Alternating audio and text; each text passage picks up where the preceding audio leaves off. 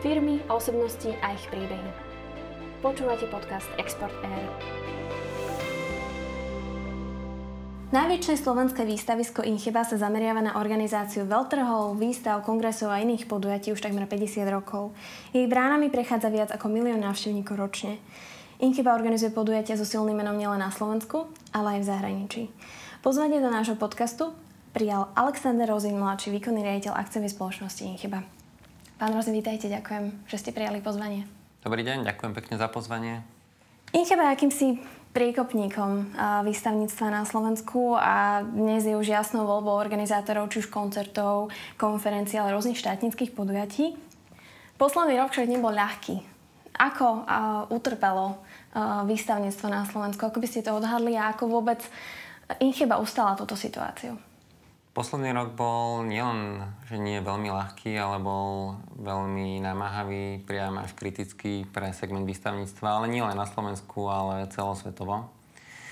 Výstavníctvo bolo v zásade odvetvím, ktoré bolo pandémiou koronavírusu zasiahnuté ako prvé a obávame sa, že bude patriť medzi posledné, ktorého sa dotknú tie rôzne uvoľňovania opatrení, ktoré sa začali niekde začiatkom minulého roka.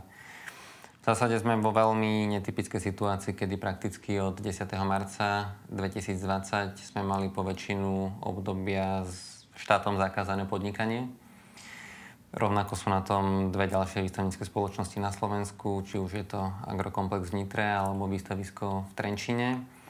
Musím povedať, že výstavníctva v okolitých krajinách, či už je to Rakúsko, Česká republika alebo Maďarsko, sa vedeli s touto situáciou vysporiadať o niečo flexibilnejšie.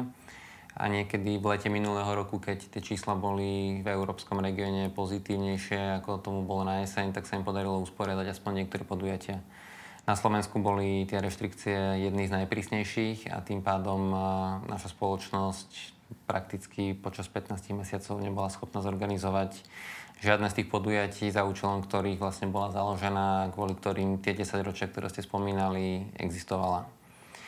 Na druhej strane zase, keď sa pozrieme na kompenzácie alebo prípadné nejaké odškodňovacie schémy zo strany štátu, tak tam sa znovu nemáme veľmi čím chváliť, keď sa porovnáme so susednými krajinami Znovu, či už sa pozrieme do Českej republiky alebo do Rakúska, tak tam tie schémy na odškodnenie, odškodnenie výstavníctva a celkovo organizátorov veľkých podujatí boli doteraz výrazne efektívnejšie vo vyššom finančnom objeme a aj fungovali a pomohli tým spoločnosťam.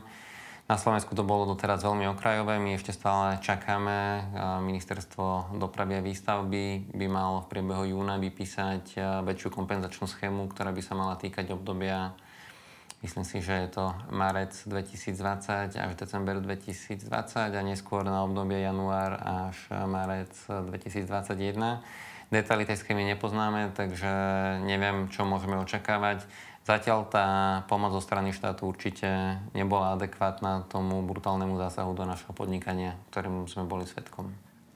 segmentu výstavníctva sa vlastne stalo to, že ani počas leta sa vám vlastne podarilo otvoriť v porovnaní s povedzme niektorými gastroprevádzkami, možno obchodnými centrami. Čiže vy ste nemali ani ten, ten krátky nádych v porovnaní s inými iným, iným segment, segmentom. Presne tak, to hovoríte úplne správne a častokrát, keď sledujem správy, čítam správy, sledujem televízne noviny a počúvam vyhlásenia gastrosektoru a sektoru turistického ruchu, ktorí samozrejme boli veľmi zasiahnutí a im to vôbec neprajem a sú v podobne ťažkej situácii, ako sme my. Ale my sme v ešte ťažšej situácii a doteraz sme sa menej stiažovali a menej o tom rozprávali, ale prichádza naozaj čas, kedy aj kompetentné autority na strane štátu by sa tým mali začať eh, zaoberať, pretože výstaviska sú v kritickej situácii. Z tých troch uh, hlavných výstavisk sú dve komerčné, jedno je štátne. Možno, že to štát berie tak, že to výstavisko, ktoré je štátne, nejako v konečnom dôsledku zasanuje a na tých dvoch komerčných mu až tak veľmi nezáleží. Ale považoval by som to určite za veľkú chybu, keby štát k tomu takto nakoniec pristúpil. Aj napriek tomu však e, Incheba ponúkla e, štátu pomocnú ruku e, a to formou ponuky vytvoriť veľkokapacitné vakcinačné centrum, taktiež diagnostické centrum. Um, je toto možno cesta, ktorou sa vyberiete v prípade už avizovanej tretej vlny?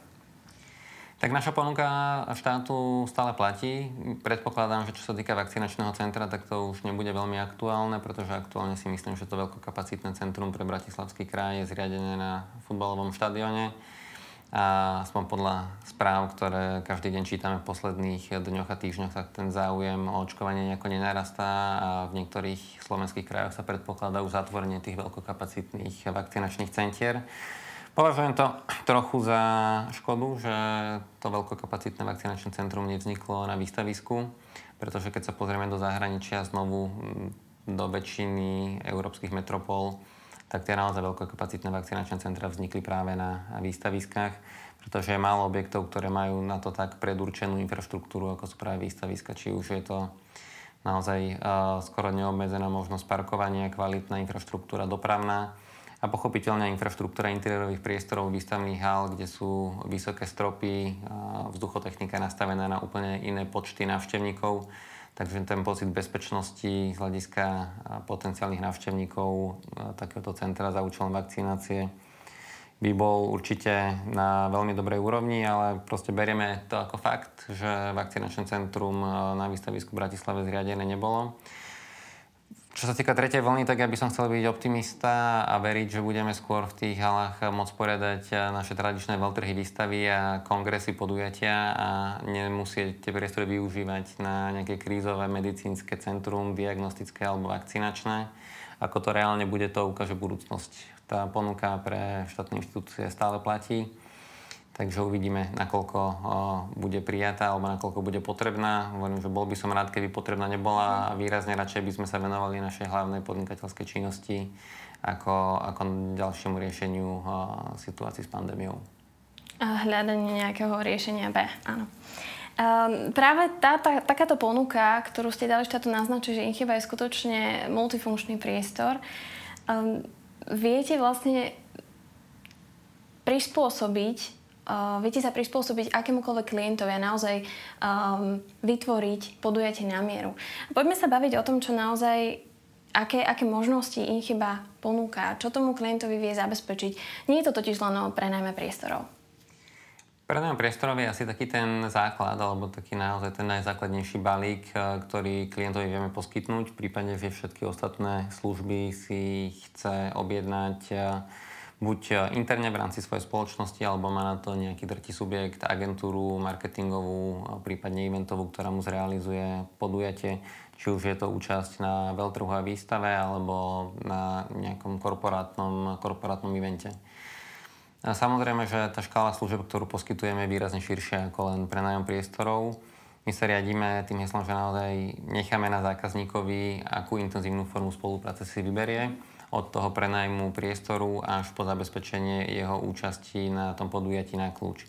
To znamená, v prípade veľtrhovej výstavy je to návrh expozície, poradenstvo, realizácia tej expozície, zabezpečenie, catering, prípadne zabezpečenie nejakého podporného stafu a personálu e, na expozícii, tak aby naozaj e, klient okrem svojich interných zamestnancov, ktorí prezentujú jeho služby alebo produkty, sa nemusel skoro o nič starať. Podobným spôsobom fungujeme v prípade kongresov, konferencií a korporátnych eventov.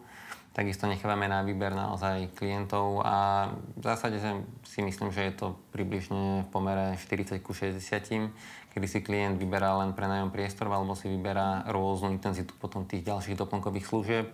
Aj v tomto prípade vieme zrealizovať to podujatie pre klienta na kľúč podľa, podľa jeho predstav, typu podujatia, rozpočtu a iných faktorov, ktoré vstupujú vlastne do toho procesu. Výstavníctvo ako také však už nie je len o bežných stánkoch. Vstupuje do toho množstvo nových trendov, nových technológií. Ehm, ktoré technológie sa možno podarilo nejakým spôsobom zapracovať už aj v rámci podujatí v Inchebe a ktoré sú možno ešte také, na ktoré sa pripravujete. Predsa len ak si zoberieme napríklad autosalón, už to nie je len o tomto auto vidieť, už je to skôr o tom, aby sme mali aj nejaký sprívod, nejakú sprievodnú činnosť, mohli si možno vyskúšať to auto, s tom rôzne skúšobné jazdy.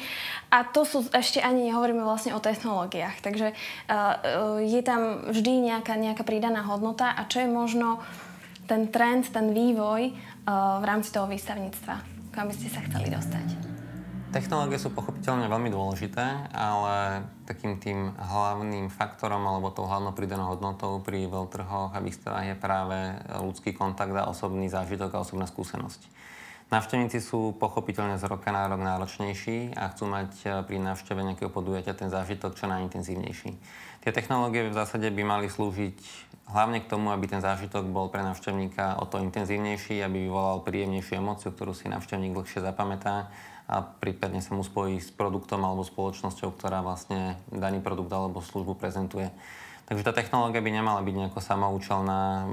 Využitie moderných technológií, či už sú to naozaj kvalitné audiovizuálne podporné elementy, LED obrazovky, keď hovoríme o autosalone, do ktorých sa v posledných rokoch investuje stále viac a viac e, finančných prostriedkov. Naozaj na podujatí, ako je autosalon, dnes už málo kedy uvidíme nejakú klasickú výstavnickú expozíciu postavenú z Octanormu Väčšinou je to všetko moderných technológiách, audiovizuálnych, kvalitnom nasvietení a zahraničných produkciách, ktoré sa premietajú na tých obrazovkách. Ale pochopiteľne stále je dôležitý aj nejaký zážitok pre návštevníka. Či vo forme skúšobnej jazdy, mm, myšlienky, ktorú sme aplikovali na poslednom ročníku, kedy sme v spolupráci s jednou automobilkou zdarma vozili klientov z troch miest v Bratislave kde zároveň si mohli absolvovať testovaciu jazdu a zadarmo sa dostať na výstavu. Snažíme sa prichádzať s myšlienkami, ktoré vlastne pre návštevníka predstavujú nejakú pridanú hodnotu okrem tej klasickej návštevy výstavy, kde vlastne návštevník zaplatí vstupné, parkovné, pozrie si nejaký produkt, porovná ho ale ne, ne, neodniesie si nič viacej. Je dôležité, aby tých zážitkov bolo čo najviac, aby to bola kombinácia naozaj takých multisenzoriálnych. To je to, čo tie výstavy vedia priniesť oproti iným formám marketingovej propagácie. Keď si prečítate niečo na internete alebo prečítate si noviny, tak to vnímate vizuálne. Keď si niečo vypočujete v rádiu alebo na internete, ako napríklad tento podcast, tak to vnímate e, audio. Keď si pozriete televíziu, tak to vnímate audiovizuálne, ale naozaj ten mix všetkých faktorov a využite všetkých zmyslov máte možnosť naplno využiť práve na výstave, kde môžete ochutnať, vidieť, počuť naraz a naozaj týmto si odnesiete čo najintenzívnejší zážitok. Práve tento zážitok je, je aj dôvod, prečo častokrát uh, radíme uh, našim členom, uh, aby pri vstupe na zahraničný trh práve hľadali tento spôsob a využívali tento spôsob rôznych vetrhov a výstav. Incheba ako taká prepája domov so zahraničím. Či už je to tým, že prichádzajú, um, nazvime to zahraniční investori alebo podnikatelia zo zahraničia, ktorí vystavujú, alebo sú to samotní slovenskí podnikatelia, ktorí sa takýmto spôsobom môžu prezentovať zahraničiu. Um, súhlasíte s tým, že naozaj to, to, je, to je forma, ako, ako je vhodné vstúpiť na zahraničný trh? Ja som presvedčený, že a výstavy naozaj sú dlhé 10 ročia alebo stáročia veľmi kvalitnou a dobrou platformou medzinárodného obchodu a to platí aj dodnes a preto som presvedčený, že tá budúcnosť kvalitných veľtržných podujatí nie je ohrozená, pretože sú situácie rokovania, služby a, a tovary, ktoré sa neobjednávajú len online. Pochopiteľne online svet hrá bude hrať stále významnejšiu úlohu, a myslím si, že um, takým profesionálnym prístupom k tomu nie je brať online ako konkurenciu, ale snažiť sa práve tú online platformu zakomponovať uh, do klasických veľtrhov výstav. Zamyslieť sa nad tým, ako uh, predlžiť uh, ten zážitok, o ktorom sme hovorili predtým, ako umožniť návštevníkovi možno už vopred sa dozvedieť viacej informácií o vystavovateľoch, ktorí sa zúčastňujú na veľtrhu na výstave, dohodnúť si nejaké konkrétne stretnutie s nejakým konkrétnym predstaviteľom. Na nejakom väčšom podujatí odnavigovať návštevníka ku konkrétnej expozícii, následne udržať vlastne tú komunikáciu medzi vystavateľom a návštevníkom v tej online rovine, aby bola zachovaná čo najväčšia efektivita.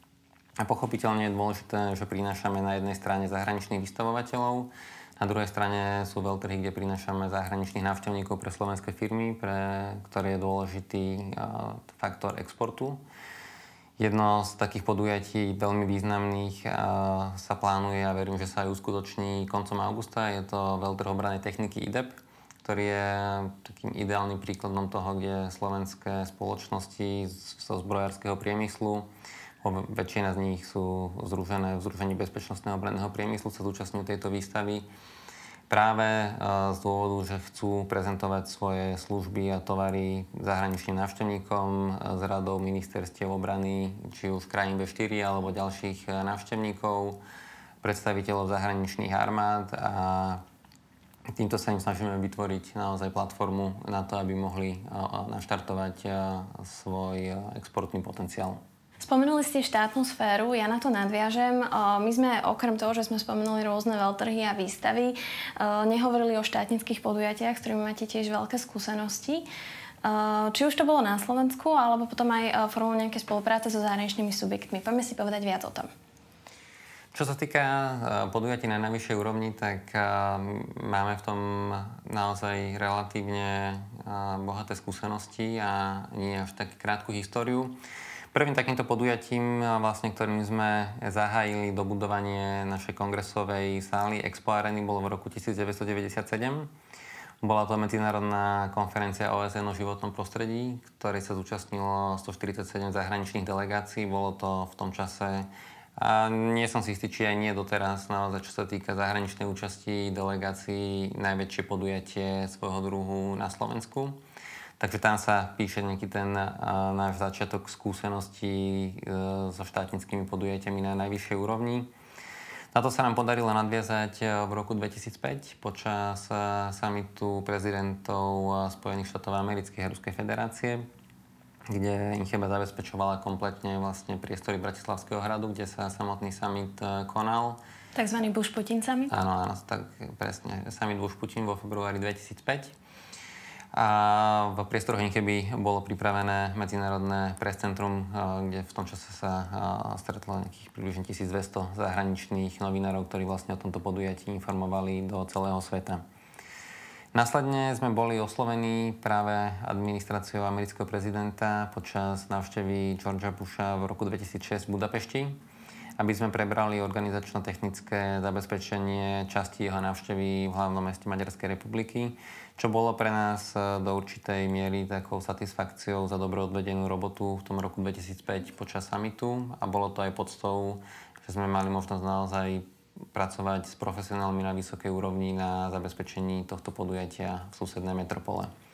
A vzhľadom na to, že tá spolupráca dopadla podobne pozitívne ako počas samitu, tak sme boli oslovení do tretice s organizačno-technickým zabezpečením návštevy prezidenta Busha v Prahe v roku 2007, takže sme mali také trojročné obdobie intenzívnej spolupráce s americkou administratívou. Ja musím povedať, že pre nás to bola spolupráca veľmi podnetná a skúsenosti